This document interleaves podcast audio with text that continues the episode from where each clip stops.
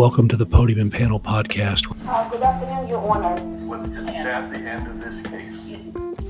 How did this come about? Are you in the pay of the Microsoft Corporation? Start with the text of the Second Amendment. Your Honor, I, I, I think that that could be viewed as political, that that, that would be... How about the First Amendment? No, Your Honor, I don't, I don't think the First Amendment... You're out again. Still out. I think we're all textualists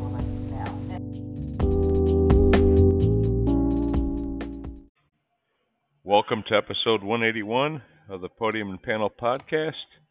We have three cases today, and it sounds like we've got cases lined up, although, as we'll talk about, some of the uh, appellate districts in, in an effort to finalize year end uh, numbers, uh, we might.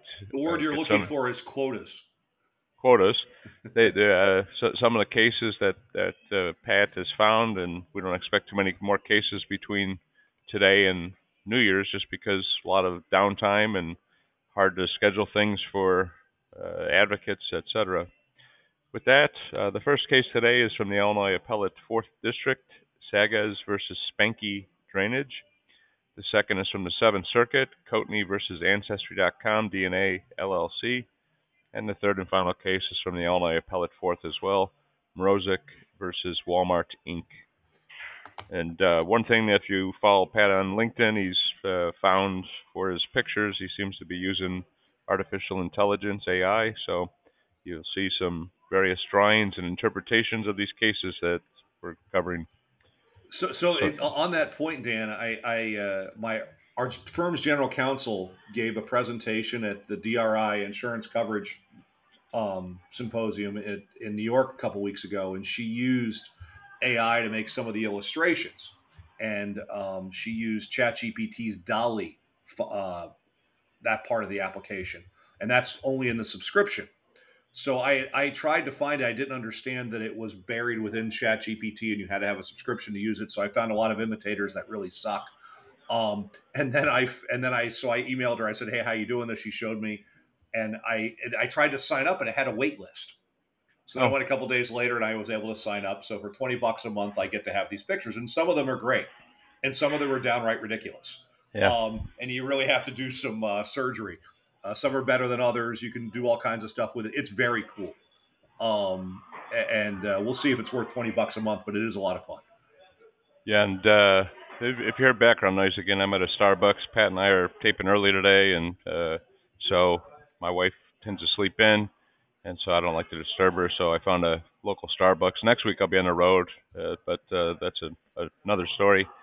And uh, it's probably named Dolly, uh, Pat. I'm, I'm old enough. Uh, I did a deal back in the early 2000s, and Dolly the uh, sheep was being cloned, and uh, I think it's Uh, named after Salvador Dali. oh, oh And it's D A L I. Yeah, it's well, it's spelled D A L L hyphen E, like Okay. the uh, if you remember that uh, dystopian Disney uh, Yep. movie, um, WALL-E. WALL-E. So it's it's a play on that Okay. as well as as well as Dali, the the, the uh, Salvador. Salvador Dali. Okay. Okay. Uh, what, what what was his surrealistic painter? Yeah. Um, and I've been Which to his museum in, in Figueres. It's very cool. Um, if you're in North uh, East Spain, I suggest going to there. Um, he designed it before he died because that's the kind of guy he was. Uh, Yeah. Very very very cool um, uh, exhibit there. Um, but yes, it's it's a neat feature of ChatGPT. Yeah. Uh, and and I, I recommend playing around with it and see if it serves your needs. Try to illustrate things. So yeah, I didn't know the spelling of it, but yeah, the the, the Dolly was a clone, and so we we were, we were cloning a major system, and so that was uh, the the Dolly piece of the of the uh, acquisition. In any event, turning to our first case today, can attorneys' fees? If I can get my thing to stay up, can attorneys' fees be awarded as a measure of punitive damages in a case in which the trial court in a bench trial found no compensatory damages. That is the question to be answered when the Illinois Appellate Court, 4th District, decides Sagez versus Spanky Drainage. The plaintiff water management district sued the defendant for trespassing and illegally opening a, wa- a valve to drain water from his property. At trial, the trial court found that the plaintiff had not proved the extent of damages and then awarded the attorney's fees incurred, about $59,000, as punitive damages. On appeal, where the plaintiff did not cross appeal the finding of no damages, counsel for plaintiff conceded that usually the measure of the propriety of punitive damages is a single digit multiple of the compensatory damages. Pat, tell us about this case. So, Dan, um, thank you. This is a case that was decided on Thursday. I missed it. Otherwise, we would have substituted it out, but that's okay. I didn't look at the result, um, so we'll I'll, I'll, post it later this week. Um, this is a case where there was a dispute between this landowner owned uh, 20 or 30 acres or so of land that kept getting flooded by a, uh, drainage district, and he was annoyed with this. And so at one point, he went and opened up a gate valve, used self help essentially, not essentially, exactly, uh, and drained out the property. And that uh, did not uh, sit well with the drainage district because it screwed up other things that had happened. this actually, this property is apparently in two different drainage districts uh, which impacted the, the issue somehow. But anyway, and opens it, plainly trespasses. But at this trial level, the circuit court didn't believe the, the plaintiff's expert as to the calculation of damages. The plaintiff used a calculation on how much additional energy had to be used in order to apply the pumps to put the water back where it was supposed to be and undo the damage that they alleged had been done. And so water is water, but electricity is not necessarily, in this context at least, is not a electricity. So they had to run the pumps longer than they would have otherwise, and they used this federal standard. And let's just say the circuit court didn't find that very convincing. The mistake that they made was is they didn't cross appeal that finding. And so now they're left with a judgment of the attorney's fees they had to expend, yet another measure of their damages, but it was done as punitive damages. Well, punitive damages has to be a multiplier of the compensatory damages, and there were no compensatory damages. Trespass itself, yes, can cause damage, but you have to show what that damage is. And in this case, the plaintiff didn't do that. So you don't just get to come up with some other measure of damage, I don't think. And I think that's what the court's going to hold is that you can't just start making up new kinds of damage because you don't have you didn't prove your first line element of damage. So now we get to substitute in attorney's fees as a punitive. Certainly, had they proved compensatory damages, the attorney's fees incurred would have played into the amount of punitive damages. That certainly is, is proper. But um, by itself, uh, you know, in the absence of compensatory damages, you don't just get to say, "Well, you get your you get your attorney's fees." That's that's not how uh, any of this works. Uh, it turns out, and even I can do this math, that when you multiply anything by zero, you, you get zero. And so what, what? It, it, it, turns out, and that's what I learned. Um, uh, and, and I, I remember this part that, that anything multiplied by zero is zero, and it even applies here. I was reached out, uh, or after I posted this, uh, someone reached out to me, and uh, um, there's at least one case that suggests attorney's fees are not a pure substitute for punitive damages. In Glass versus Burkott, 64 Illap 3rd 676 from 1978 uh, the court stated that quote trial court the trial court may properly consider as one element of punitive damages the amount of attorney's fees but further stated that fees quote cannot be awarded as a separate entity distinct from punitive damages. So end quote. So the law seems to be clear on this. This didn't seem to come up. We'll see if it's in the opinion if that's how the court the court comes out um, plainly, the point the uh, the Sagez person did wrong by going onto the property.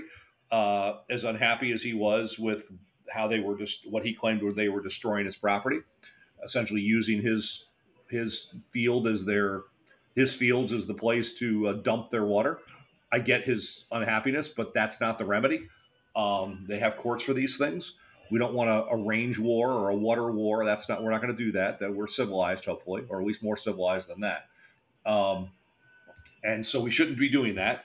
But self help does occur on occasions, despite uh, despite counsel by attorneys otherwise. I, we certainly have been. I'm sure Dan, you found yourself in a similar situation. You told the client, "Don't use self help. Don't right. do that. That's never. That's not going to go well. The court doesn't like that." Uh, that's what they want to avoid because that leads to confrontations and potentially violence, and that's what the courts are designed to prevent in the first instance is people taking matters into their own hands. Uh, that's vigilanteism is rarely what we're looking for. Um, Right. As, as much fun as it is in the movies, uh, it- you know, you know Charles Bronson, Liam Neeson, vigilante is uh, um, Bruce Willis. You know, entertaining, but not good. Uh, not good for a civilized society. Uh, likewise, going and turning the gate valve in order to get water off your property. Right. Uh, as, as right as he may have been, that's why they have money damages. Uh, so I think I think we know where I think I know where this case is going to come out. I don't think there's any other way that the court the court can come out. Uh, but that's not what the circuit court did, and I, I don't understand. I understand the circuit court's unhappiness with what the plaintiff did, but I don't I don't think that that's going to work. Uh, Dan, uh, what are your thoughts? Yeah, as you know, the old adage, he might be right as rain, but it's it's not going to go well. And like you said, vigilantism, uh, land disputes, fighting over water. In the West, this uh, these types of things probably happen more just because of the shortage of water. So there's a lot of riparian rights type of, of cases over history that uh, deal with dams and downstream water and all kinds of things, and a lot of self-help going on there. That you get the Hatfields and McCoys types of fights over property and, and stupid shit. But like you said, Pat, uh, uh, in the movies, Liam Neeson and these others, vigilante justice, uh, might might it's feel good and stuff. It's very entertaining. Don't Yeah. do it. And you know, I, I, as you said, with clients, sometimes sometimes clients uh, want to fight with on principle with a PLE, and they chase it with PAL, and I, I advise them that uh, fighting principle sometimes can feel good, but it, uh, as you said, Pat, when it when it actually gets to uh, a neutral uh, court of law or a jury, th- th- those items usually don't end well. And like you said, I don't understand what the trial court did here because it's multiples. It's you know this goes goes back to the BMW cases and other cases at the Supreme State- Court where they came Farm up with multiples. Campbell. State Farm, the the multiples and reasonableness of punitive damages. They've never set a an actual test, but but it's you know single digits as you said. So, uh, and and I wasn't aware that this case, uh, like you said, had been decided until this morning. So I have no idea either. But I think I think listeners can tell where our predictions are, and I'd be very surprised if when you publish this week, those predictions aren't right. Yep. So with that, we'll take our uh, first break and come back and discuss uh, Coatney versus Antra- Ancestry.com DNA LLC.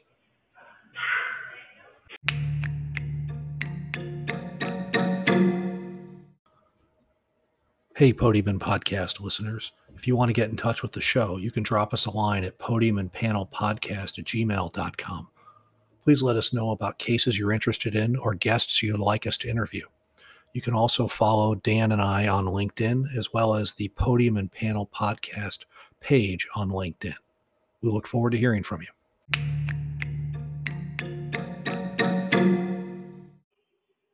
We're back for segment two of episode 181 on the Podium and Panel podcast. And quote, suppose that the parent buys a phone for a child and the contract says that there's a two year limited warranty.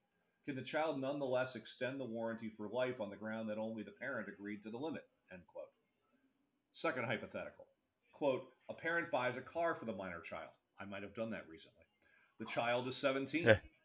and the car has to be paid for, and it isn't and a company arrives to take the car and the child says no i get the benefit of the contract which is the car and only my parents are bound to pay so you can't take it back it, it can't be repossessed end, end quote those are two hypotheticals posed by judge easterbrook in the recent argument for the seventh circuit in coatney versus ancestry.com dna llc the minor plaintiff brought a punitive uh, brought a punitive claim for violation of the Gen- genetic information privacy act we had previewed this was coming uh, Yep. Dan has mentioned it several times on the show.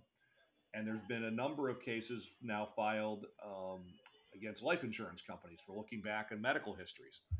I- if the law prohibits that, by the way, I don't know how you're supposed to underwrite life insurance. And life insurance is going to get all kinds of screwed up. Or or almost anything else, but and, and I'll I'll mention when we get into it. Yeah.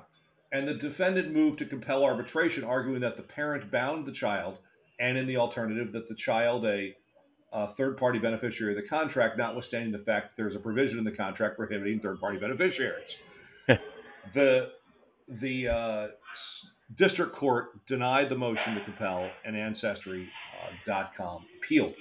Uh, Dan, uh, tell us about uh, this case. Sure, Pat. And as we, as you mentioned, we've discussed uh, GIPA is becoming not not quite the new BIPA, but it's uh, the, the, the number of cases I think we're seeing at the state and even northern district level is is starting to increase. Uh, GIPA was uh, enacted in 1998, so a decade before BIPA. We've talked about the Personal Information Privacy Act, PIPA. So we got a lot of IPAs, as I mentioned the other day, uh, to uh, the CBA Insurance Law Committee and LexisNexis. We did a thing on artificial intelligence, and uh, we talked about genetics and things, and and uh, biometric information. It's interesting because I, I spoke on uh, cyber insurance at, at the firm meeting, uh, my, my firm's meeting, a week or two ago, and one of the people in the room asked what uh, biometric information was, and so I kind of explained it. So, Pat, you, men- you mentioned these life insurance cases. I saw Prudential was sued. I think last week was the latest.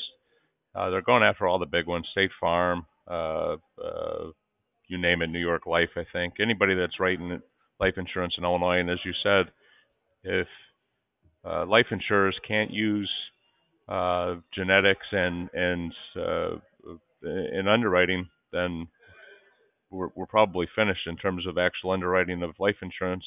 It may not matter so much in in group term life, but it matters in whole life. It matters in a lot of other term life policies, especially the jumbos that some people get.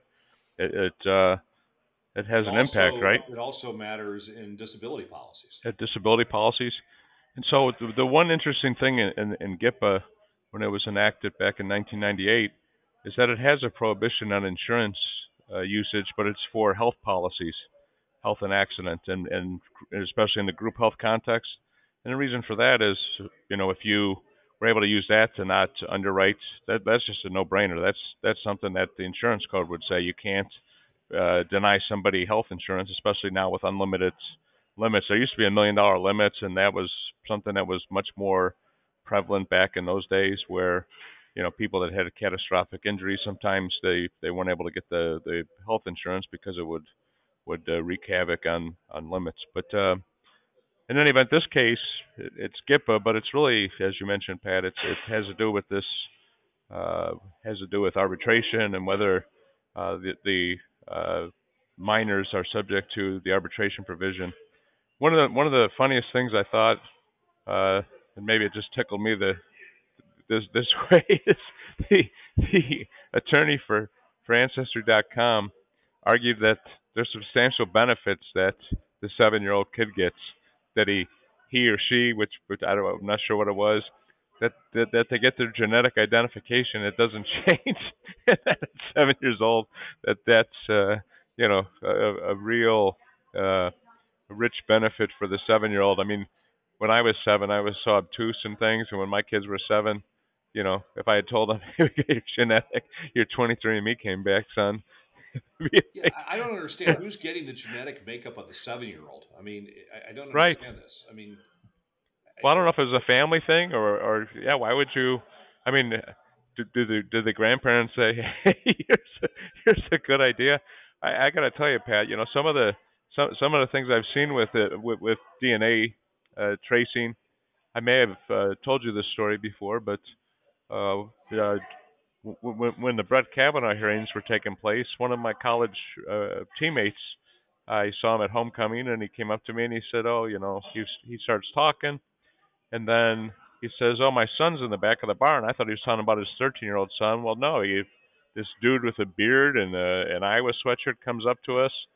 He's he's in his 30s, and he says, "Hey, this is my son," and he tells me the story about how uh the the kid's mother traced him down. He was in the fraternity at the college. It was a co-ed from town, and uh she didn't know who her who her who who, she'd been with uh, uh, uh, uh, fully, and so uh my my college teammate's sister uh did DNA testing for to see some genetic thing in her family or whatever, and that uh his sister showed up on this lady's 23andMe when she got tested because it was in the database.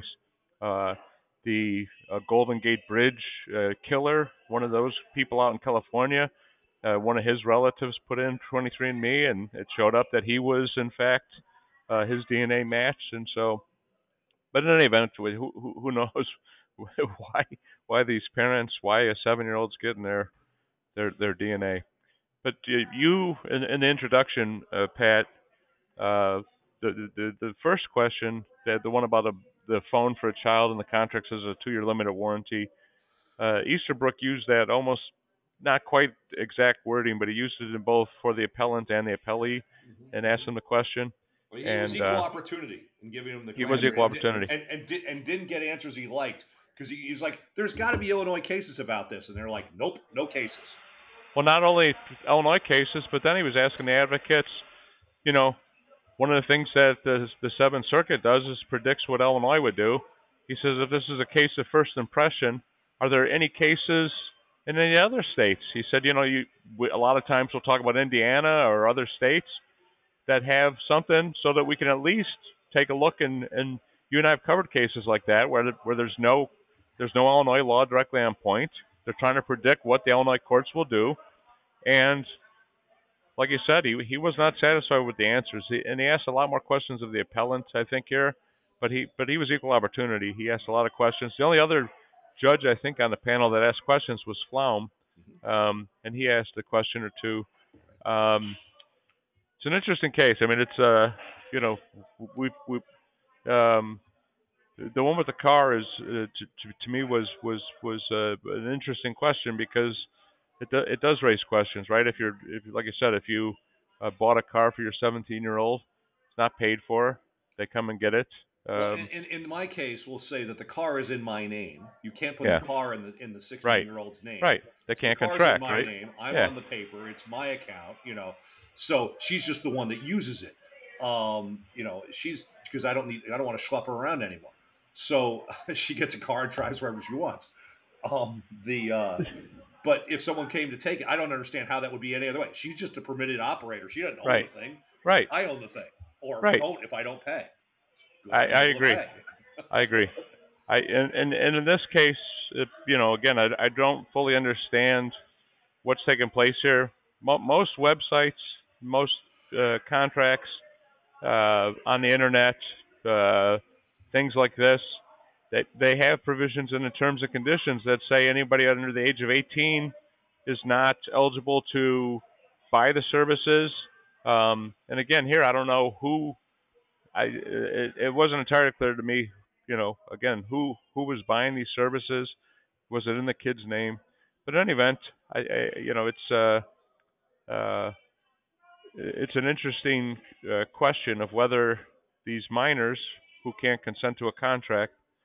Um, like you said, Pat, the, the the car analogy, even the phone analogy. So you you, you know, a 13 year old kid, a seven year old kid can't go to the Verizon store and say, I want to get a, a a program. You know, I want to get a monthly plan, and it's in my name. You know, even though the parents have maybe an, an umbrella family plan. So it's it, this case is a interesting um, in terms of ter- terms of all that. The um, uh, like I like I said, the uh, Easterbrook. One of his questions was about minors and you know the fact that they can ratify later. And as you mentioned, Pat, you know the, these uh, analogies that minors can take the benefits but not the detriments. Uh, that, that it's the parents contracting. Um, I, I I just uh, I, I'm not sure how you can bind a seven-year-old to uh, mandatory arbitration and did you know? Did you do you know what the what the actual dispute is here? Dandelion dispute? Because it wasn't entirely clear to me. It's a GIPA claim. So it's a claim. Oh yeah, they, yeah. They improperly you, used the, they used or collected and didn't give a proper notice under GIPA. yeah. So so so. uh I mean, the one interesting thing, Ancestry.com has been uh, sued for GIPA in another context in, in relation to uh, they had a transaction. I forget who they sold to. I think private equity a year or two ago they were one of the first uh, major BIPA cases or BIPA GIPA cases to be filed uh, under the Illinois law, and uh, Ancestry.com actually won that case because the um, uh, courts and the appellate courts in Illinois said that as part of a transaction that that's excluded. That it wasn't actual, you know, you you have to for due diligence purposes provide the data that you've collected under Ancestry.com. So it'll be interesting. I, you know, it's uh, the, the other uh, and that that was Ancestry.com. This the, here again, I don't, I, I really don't know uh, what it, what exactly um, what what genetic information would have been given up here. Yeah, So- I, I don't understand what the real claim is, but at this point, we're not at the merits. We're at the No, we're, we're at the arbitration, or not, as the case may be. We will see. We will see what uh, we'll see what happens. So with that, we'll take our, our next break and come back with Morozic versus Walmart Inc.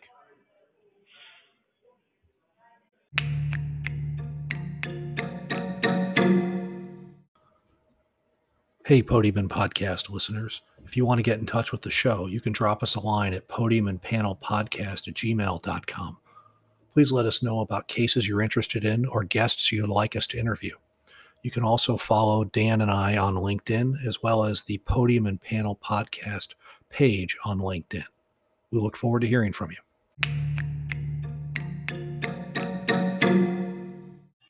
welcome back to segment three of episode 181 of the Podium and Panel podcast. And it seems appropriate here to replace a premises case with another one uh, for the next uh, for this episode of the Podium and Panel podcast. Uh, we were going to cover a case uh, Purcell, but it came out before we could discuss it, so we turned to Mrozek versus Walmart Inc. In Mrozek, the plaintiff alleges that she fell and was injured when her pant leg was caught on the corner of an end cap display. The circuit court granted summary judgment. The plaintiff contended that the end cap had a jagged edge, either because it had been damaged and not repaired, or was improperly designed. The plaintiff also contended that she was distracted by the items for sale, including the dry cat food. That's always a distracting uh, thing that she was looking to purchase. She took pictures after her fall that showed that other end caps had rounded edges. That is one alert plaintiff after an injury, as Pat posted on LinkedIn. In opposition, the defendant contended that the end cap was installed as designed, but there was no evidence that the end cap was previously damaged, no evidence that the plaintiff's pant leg was caught because she was not scratched and the pants were not torn, and that the plaintiff testified that she was not distracted. Pat, tell us about this interesting premises case. Thanks, Dan. Um, I, I- truly don't understand how this accident occurred, and I think that the uh, court was equally befuddled. Um, the plaintiff contended that the, the edge of this end cap was jagged, uh, and they vacillated between whether that was the design or if it had because it had been kicked and struck by other carts and so forth that caused it to be in this fashion that allowed it to catch her pant leg. I don't understand how catching her pant leg would have caused her to fall, especially considering the, the, the of her pant leg, which was it was like a tight. It wasn't like a pair of jeans. It was like tight to her. It was a pair of tights, I think. So I, I don't understand.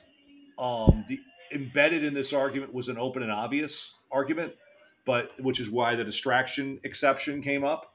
Um, I, I, I somewhat understand that. I mean, you're in a store, you're you're looking around, and they want you to be looking around. Counsel cited to the Ward versus Kmart case, where the guy's carrying a big bunch of packages outside of the store, and he runs into the post and gets injured.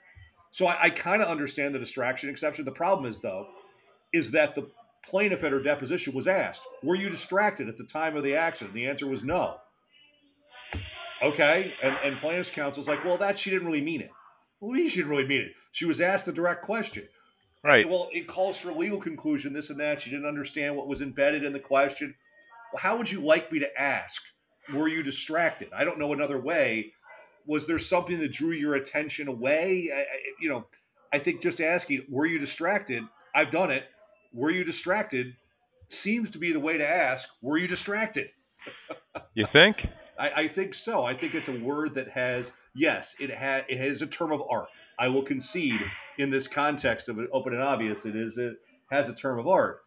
But I, I think it's an appropriate question to ask.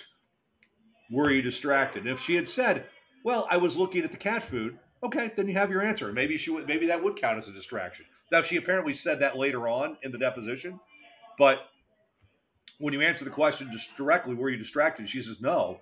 Well, there's pretty good evidence that uh, she wasn't distracted because I mean it's purely a subjective circumstance, um, and, and, you know whether someone was actually uh, distracted or not. Um, only that person's going to know where they were looking, what they were doing, yada yada. Uh, and if the argument is, well, I was looking at the cat food, well, why didn't you look at the thing that was down on the floor? Um, I do enjoy thoroughly that she then walked around and started taking pictures of end caps before she left. I mean, how hurt could she possibly have been? Uh, I, I, really, I really wonder about that. Uh, there also was a video, apparently grainy and not very helpful, so it wasn't in the record, much to the frustration of the appellate court. The appellate court justices have gotten used to seeing videos where those are available. They want to be able to see what happened uh, for themselves. Uh, counsel for plaintiff described it, and the question came, "Have you seen this thing?" Oh yeah, but it's not very helpful. Well, that's great for you to say that, but I, I'd like to make that decision. You know, the justices say, I'd like to make that decision for myself as to whether it's very helpful. We've talked about a lot of Right. CTA cases in particular where they're very uh, profligate with the video. I don't mean that in a pejorative way, but just that they have video everything. I had a case. I had a case recently, not in, not on the bus. Somehow, counsel for the bicycle rider who was who was injured got video from the passing bus that shows his client getting hit by a door. Wow, that's pretty good. It's pretty good. It's it's pretty good. Now, I, I don't think it's very helpful to the plaintiff's position in terms of liability. I have the the coverage aspect of the case, but I will say that is very cool that he was able to somehow track down the video from the bus. To That's pretty good sleuthing. video. Yeah, that's. I don't know. There's got to be a way for him to have done that, Yeah. and, and it's very important video because it it contradicts the direction that everybody was going based uh, on the police report. The police report says they were going north. In fact, the video from the from the bus shows clearly they were going south. Um, it, it, it- it's an intersection I'm very familiar with. So when I saw it, I was like going, "Hold it, police report's wrong." I know these landmarks. I know where this is at. This is the wrong direction. Uh, now I understand where things are going and why this, how this accident happened. I was able to put together a lot of things based on the video and understand what was going on uh, with a, with a little bit more sleuthing of my own. But yeah, it, th- there's video everywhere. Uh, Yep. You never know when you're being recorded. Uh, certainly when you go by a bus. So I don't know how they came up with this. I think that's cool as hell. Uh, kudos to them for coming up with it. Very helpful to their client to have a video of what happened. I'm sure they will argue that you know in the in the tort case that this uh, shows that uh, the defendants were negligent. Okay, it certainly helps to have a video of this thing. Uh, it's very quick, but it's great to have a video. The justices would like a video. So if you have a case and you have a video, give it to them. Right. Uh, and that goes for everybody because they're going to ask about it. They, they expect to see it. They're almost like jurors that expect to see the CS. Remember the old CSI thing? You know, what a big thing the jurors want to find out why doesn't, particularly in criminal cases, why don't you know everything like they do on CSI? Well, that's not how it really works. Um, this does, if the video does exist, now they understand if it doesn't exist or doesn't show the accident, they get that. But if it does, then they want to see it, and, and, I, and I think we we probably should get get it to them. Um, but a case that raises a lot of issues regarding uh, whether should they have had a uniform end cap that had a rounded edge. How do you show that this was damaged? I don't even understand how they're going to show that she tripped. How this caused her fall? I, I- just don't get it. Uh, but we, we shall see. Dan, thoughts on this case?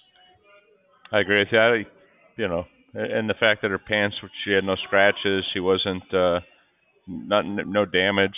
Um, when I when I was at homecoming at my uh, undergrad, I was in the uh, alumni tent eating lunch with with somebody, and and then the uh, one of the, one of the bands came by, and so I stood up and I turned and I hadn't realized I was next to a, a rusty metal uh, spike to keep the tent up pat, and my pants leg nothing happened to it, but my my right shin still has uh, the the markings and scrapings from from back in October. You know the evidence of it. So it, it'll be interesting. Like I said, she also, you know, I mean, in some ways she was very alert to go take pictures of other end caps, but th- th- this sounds like a as we talked about on LinkedIn, some others weighed in. It's very these are very difficult cases for plaintiffs just because of these types of facts, right? How do you how do you prove that she tripped on this?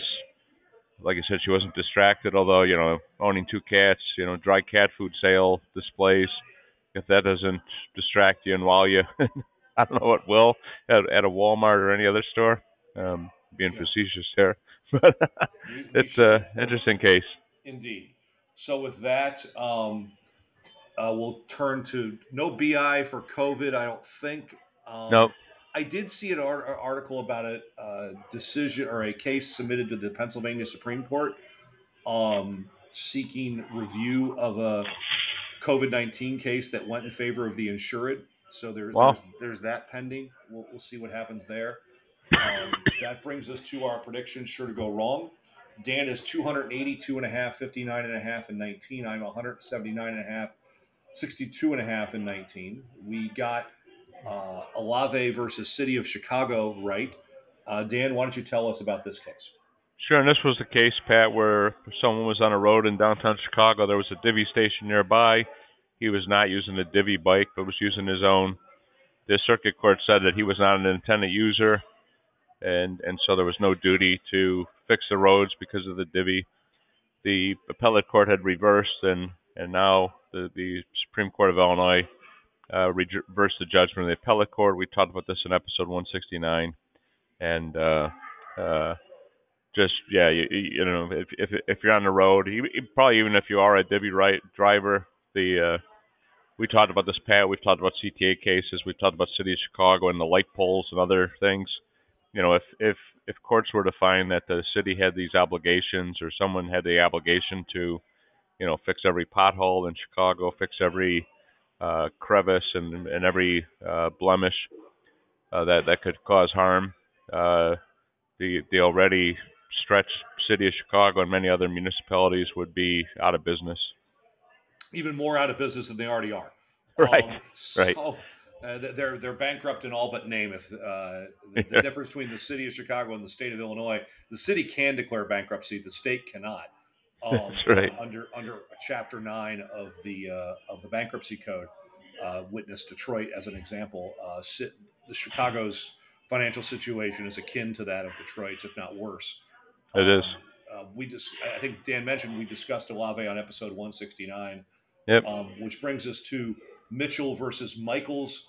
Uh, this is uh, a case that we discussed in episode 178, a very tragic situation where white, the wife was uh, and the mother of at least two children, minor children, was killed by a drunk driver, uh, and the husband did not find out about the uh, fu- did not act timely in finding out about the uh, places where this person had been to become intoxicated.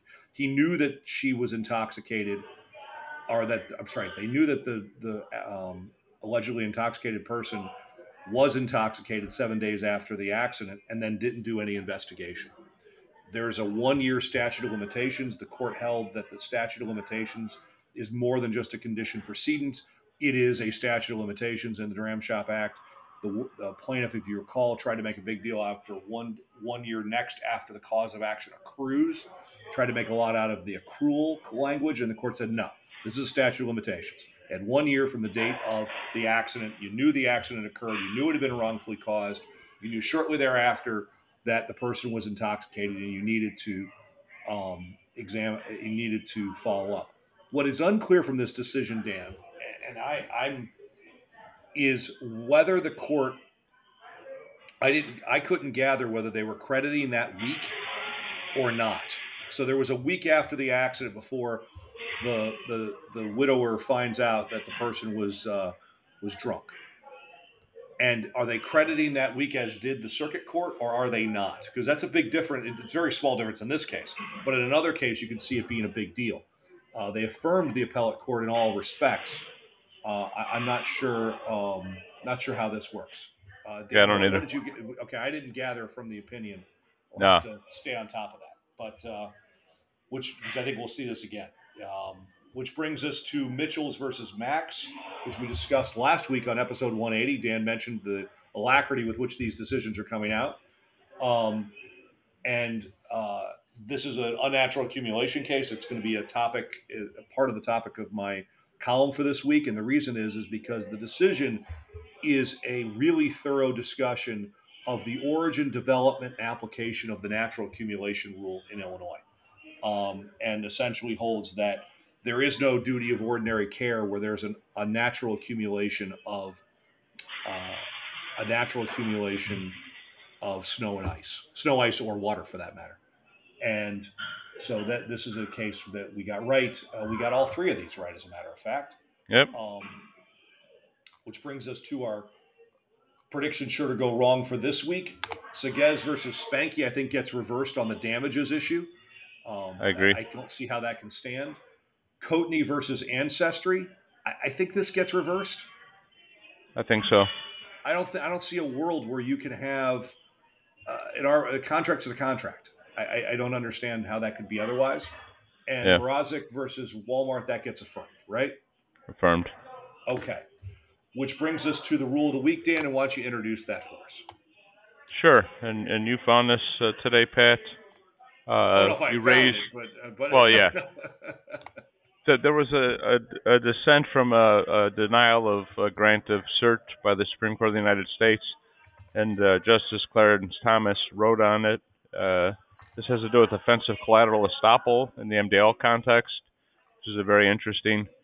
Um, and as Pat uh, noted to me when we talked about this case, MDLs, given, given they comprise half the federal docket, believe it or not, they haven't got a, an, a whole lot of love or attention from the Supreme Court of the United States. So, Pat, why don't you tell us about uh, the dissent and, in this kind of rule of the week? So what happened here is there was a claim against DuPont uh, for it's DuPont, right? Yeah, DuPont. Yeah. Uh, for chemicals. Shocking. DuPont involved in a chemical case, and um, turns out they make those things.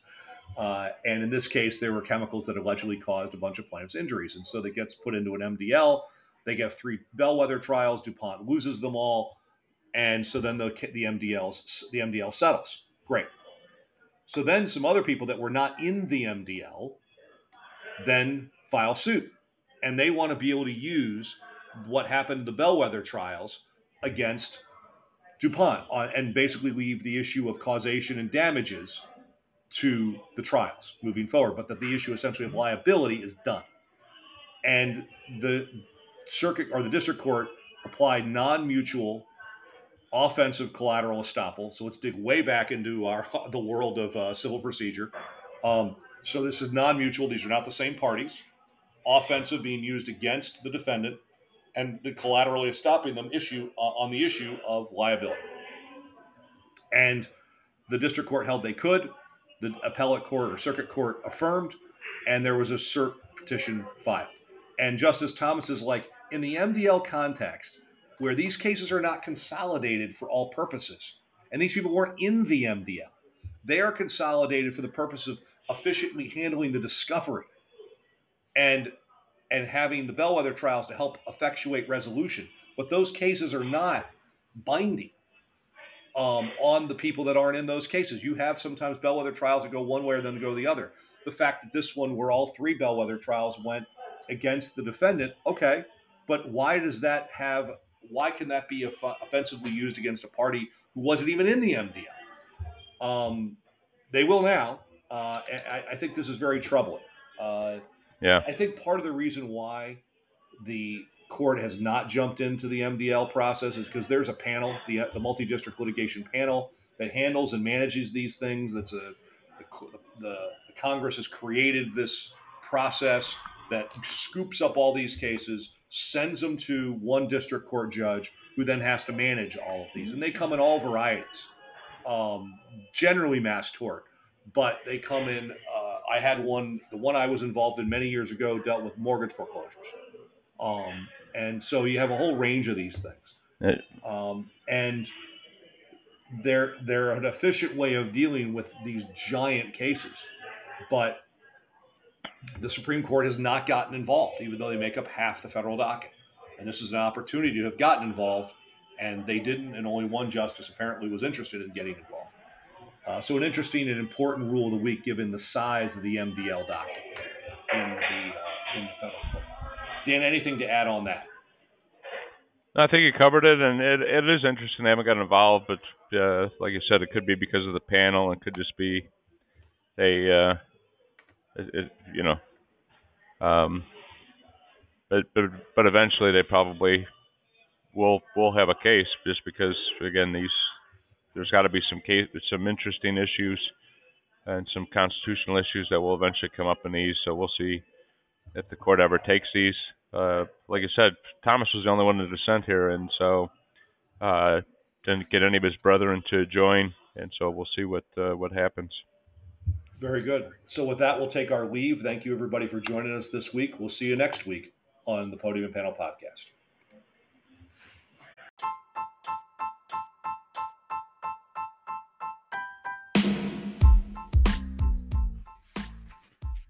I'm Dan Cotter, and on behalf of my co host Pat Eckler, we thank you for listening and look forward to having you join us again.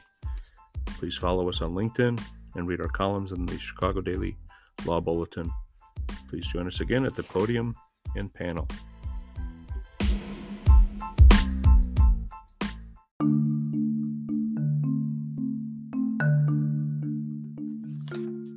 Each episode on the Podium and Panel podcast, we will cover several oral arguments and decisions in civil matters at the Illinois Appellate Court and Illinois Supreme Court, with the occasional coverage of SCOTUS and other appellate courts.